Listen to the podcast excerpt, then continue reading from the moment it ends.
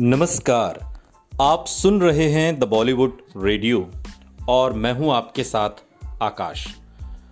दोस्तों, ये किस्सा राज कपूर और वहीदा रहमान का है।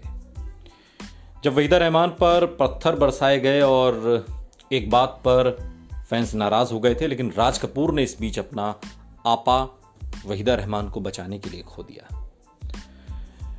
फ़िल्म में अगर एक तरफ़ राज कपूर हों और उनके सामने वहीदा रहमान जैसी अदाकारा हों तो फ़िल्म के सफल होने की उम्मीद उस दौर में निश्चित तौर पर थी। लेकिन यदि इसके उलट फ़िल्म बुरी तरह फ्लॉप हो जाए तो सोच सकते हैं कि निर्माता निर्देशक कितने परेशान हुए होंगे। साल 1966 में बासु चटर्जी फ़िल्म तीसरी कसम लेकर आए।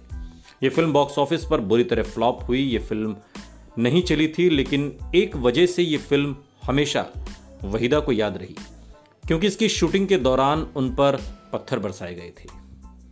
साल 1966 में आई फ़िल्म तीसरी कसम, शॉर्ट स्टोरी मारे गए गुलफाम पर आधारित थी।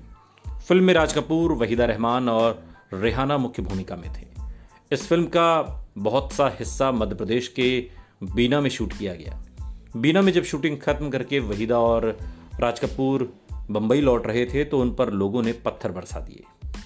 वहीदा रहमान और राज कपूर फ़िल्म की शूटिंग बीना में कर रहे हैं और ये बात जब कुछ कॉलेज स्टूडेंट्स को पता चली तो उनके मन में वहीदा को देखने की लालसा जग गई। और ऐसे में स्टूडेंट्स ये ढूँढने लगे कि दोनों कलाकार किस लोकेशन पर शूट कर रहे हैं। काफ़ी तलाश के बाद उन्हें फ़िल्म की यूनिट का पता चला, लेकिन उन्होंने स्टूडेंट्स को गलत जानकारी दी ताकि वो लीड एक्टर्स की लोकेशन तक ना पहुँच सकें। स्टूडेंट्स ने काफ़ी तलाश की, लेकिन वो अपने पसंदीदा सितारों की झलक नहीं पा सकी।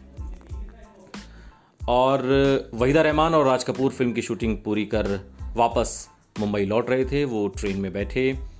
तभी उन्हें पता चला कि स्टूडेंट्स ने ट्रेन रोक दी है, जिस ट्रेन में वो बैठे हुए हैं। अब स्टूडेंट्स को पता चल गया कि ट्रेन से वापस दोनों सितारे लौट रहे हैं और ऐसे में वो जिद पर अड़ गए कि उन्हें वहीदा को देखना है। चूँकि भीड़ ज़्यादा थी, इसलिए वहीदा का बाहर आना किसी को ठीक नहीं लग रहा था। राज कपूर बाहर आने के लिए तैयार थे, लेकिन स्टूडेंट्स ने जिद पकड़ ली। जब काफ़ी कहने पर भी वहीदा बाहर नहीं आई तो उन्होंने ट्रेन के उस डिब्बे पर पत्थर फेंकना शुरू कर दिया, जिसमें वहीदा रहमान और राज कपूर साहब बैठे हुए थे। राज कपूर को लोगों का ये व्यवहार बिल्कुल अच्छा नहीं लगा। वो काफ़ी नाराज़ हुए और उनकी इस बात का जवाब देने के लिए वो ट्रेन से बाहर जाने लगे। इस पर वहीदा और यूनिट ने बहुत मुश्किल से उन्हें रोका ताकि वो बाहर न जा सकें। और ट्रेन स्टाफ राज कपूर के दोस्त और यूनिट ने बड़ी मुश्किल से फिर इस मामले को सुलझाया। अब इसमें गलती आप स्टूडेंट्स की कहिए या हालात की कहिए या उस स्टार्डम की कहिए जिसकी चकाचौंध में दुनिया पागल हो जाती है, जो भी हो, फैंस होते अतरंगी हैं। किसी भी लेवल पर जा सकते हैं। कैसे भी हो सकते हैं। ऐसे ही फैंस थे वहीदा रहमान के। सुनते रहिए द बॉलीवुड रेडियो सुनता है सारा इंडिया